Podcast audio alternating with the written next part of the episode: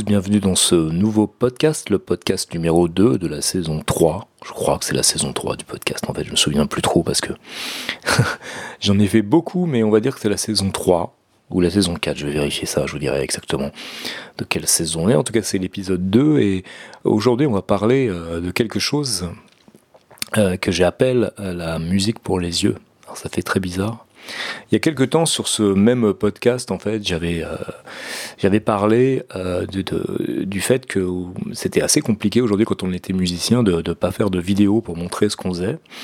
Euh, que voilà, c'était difficile de, de juste faire de la musique sans se montrer en train de la jouer, en fait, de, de faire du live sur Internet et des choses comme ça. Et euh, à l'époque, quand j'ai fait ce podcast, euh, peut-être que je pourrais mettre un lien dans, la description en dessous, bah, ça m'agaçait assez en fait de, voir qu'il fallait à tout prix euh, faire du live, il fallait se montrer. Euh. Ce que j'ai fait d'ailleurs sur YouTube, hein, j'ai fait des performances tout seul, euh, voilà, de looping, des choses comme ça. C'est quelque chose qui me plaisait bien, que je vais sûrement reprendre d'ailleurs, mais, mais c'est vrai que ça m'agaçait un peu de, de juste pas pouvoir écouter de la musique sans voir quelqu'un en fait. Et et, euh, et, à l'époque, je disais, ben non, la, musique, c'est vraiment pour les oreilles, c'est que pour les oreilles. Alors, je suis revenu un peu là-dessus, bah, bah, parce que aussi un peu par, euh, au départ, un peu par, euh, par force, et puis, euh, et puis c'est un peu par rapport à mon, mon caractère, c'est quelque chose qui, avec lequel je me, pas je me bats, mais qui fait partie un peu de mes, mes principes de vie. Je me suis, j'ai essayé de faire en sorte, voilà, de ne pas résister trop quand quelque chose arrive, euh, de, de, bah, d'essayer de se faire sa place plutôt que résister à tout prix. Donc le son et la musique sont de moins en moins consommés hors image. Euh, et qu'à voir sur YouTube, euh, Instagram. C'est-à-dire que euh, les musiciens les plus populaires aujourd'hui, même euh, dans la pop, en passant par le rock et même dans la musique expérimentale, sont aussi euh, souvent youtubeurs ou même euh, là, c'est un petit clin d'œil à l'épisode précédent. Ils se disent créateurs de contenu et tu, tu sais, si tu as écouté l'épisode précédent, que c'est pas quelque chose qui me, c'est pas un mot qui me branche particulièrement. Et euh, donc voilà, donc c'est très très difficile finalement de, de, passer à côté de l'image, de juste sortir, euh, sortir des, des, des, disques, on va encore rappeler ça comme ça, même si l'objet physique euh, n'est plus à la portée de tout le monde aujourd'hui, mais on va quand même appeler ça comme ça, sortir des albums, on va dire ça comme ça. Et les gens le font, hein, ces youtubeurs en question auxquels je pense, je sais pas, je penser à Enbar par exemple, je peux penser aussi à, dans un tout autre style à, à Marie Splendor ou à des gens comme ça, continuent à sortir des albums, mais ils sont aussi, et peut-être surtout même, youtubeurs, parce qu'en fait c'est avec ça qu'ils gagnent de l'argent, qu'ils gagnent des, euh, des, des, une, une communauté de gens euh, qui vont être susceptibles d'acheter justement ces albums, qui continuent à faire. C'est-à-dire que c'est vraiment juste une autre façon de promouvoir sa musique, mais c'est pas vraiment le sujet d'aujourd'hui et je dirais même que depuis le Covid, finalement, les performances live sur Internet ont pris le pas sur les lives dans les salles de concert. Hein. Alors pareil, euh, c'est bien, c'est pas bien, je sais pas trop. Et donc ça a encore accéléré cet état de fait qu'il faut être présent visuellement aussi. Alors, pour moi qui me positionne, peut-être pour toi aussi, comme toi aussi, comme plutôt comme un artiste sonore, on va dire, donc euh, c'est peut-être un peu plus compliqué de faire des clips et des choses comme ça, euh, même si pourquoi pas en fait. Mais c'est vrai quand je regarde justement quelqu'un comme Enbar, quand il veut euh, par exemple faire quelque chose de visuel avec une de ses, de ses musiques, d'un album, il va faire appel à quelqu'un pour, euh, pour créer une animation ou, euh, ou de, de, des graphismes, des choses comme ça pour accompagner, en tout cas pour illustrer, pas illustrer, mais pour accompagner la musique. Et, et, donc la question c'est ça, aujourd'hui, aujourd'hui peut-on être un artiste sonore en faisant l'impasse sur le visuel?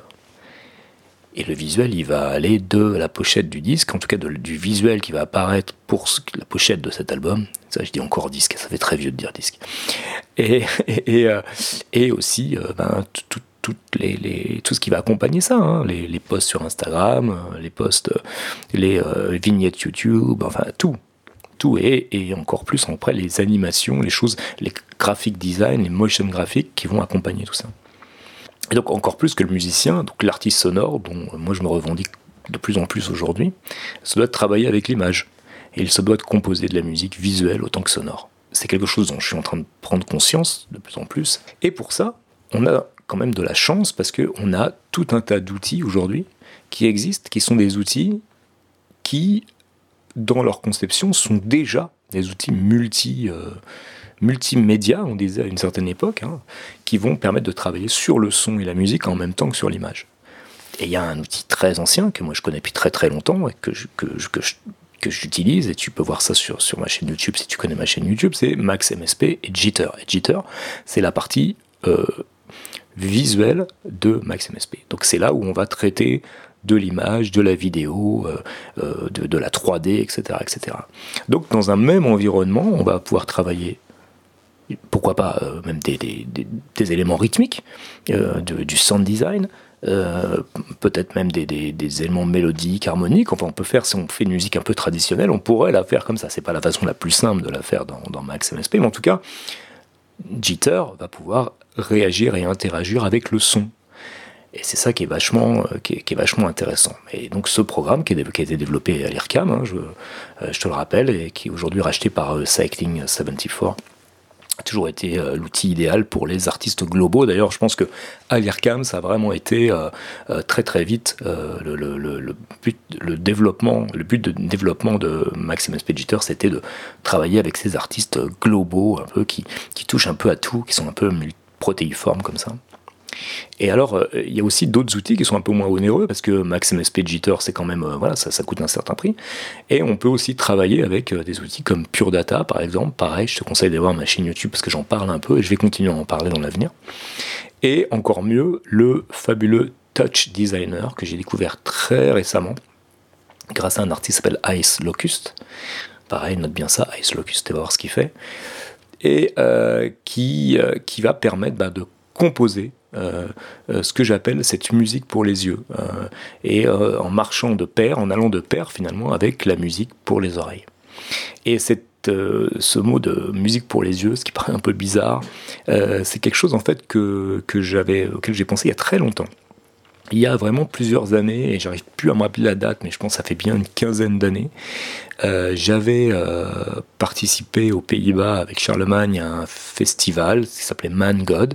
C'était à Hasselt aux Pays-Bas, et on avait, euh, j'avais utilisé à l'époque justement Jitter pour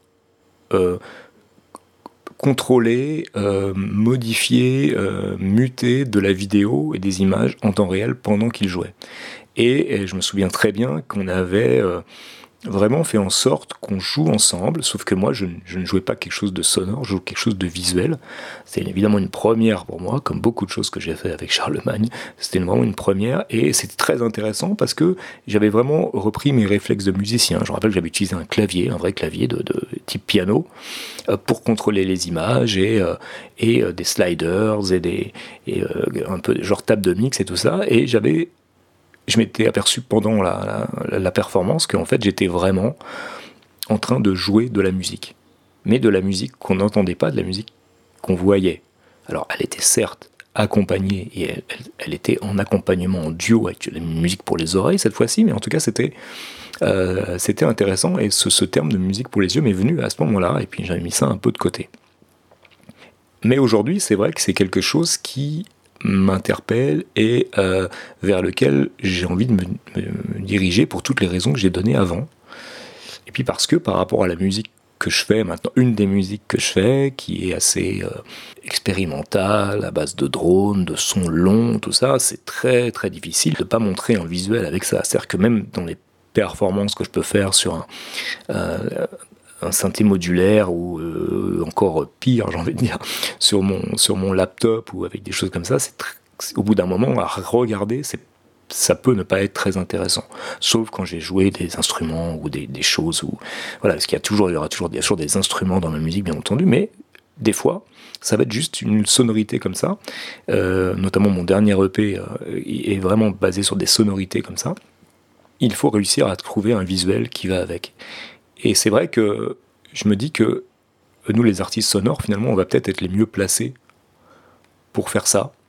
Et surtout que voilà, c'est une, économie avec peu d'argent, donc on n'a peut-être pas obligatoirement l'argent pour euh, embaucher quelqu'un. Et donc, euh, travailler avec des outils qui vont nous permettre de transformer notre musique, notre son en image, je trouve que c'est un truc qui est vachement intéressant. Et d'ailleurs, d'ailleurs, ça marche aussi dans l'autre sens. C'est-à-dire qu'il y a beaucoup d'artistes graphiques qui pourraient transformer leur musique, leur, graphisme en musique, parce que c'est aussi possible dans les deux sens. Ça, c'est quelque chose que je, que je te montrerai euh, régulièrement sur YouTube euh, en 2022. C'est quelque chose que, que j'ai envie d'étudier et d'expérimenter beaucoup.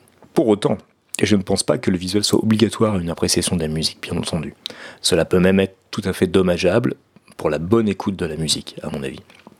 Euh, et certaines musiques euh, n'en ont simplement pas besoin.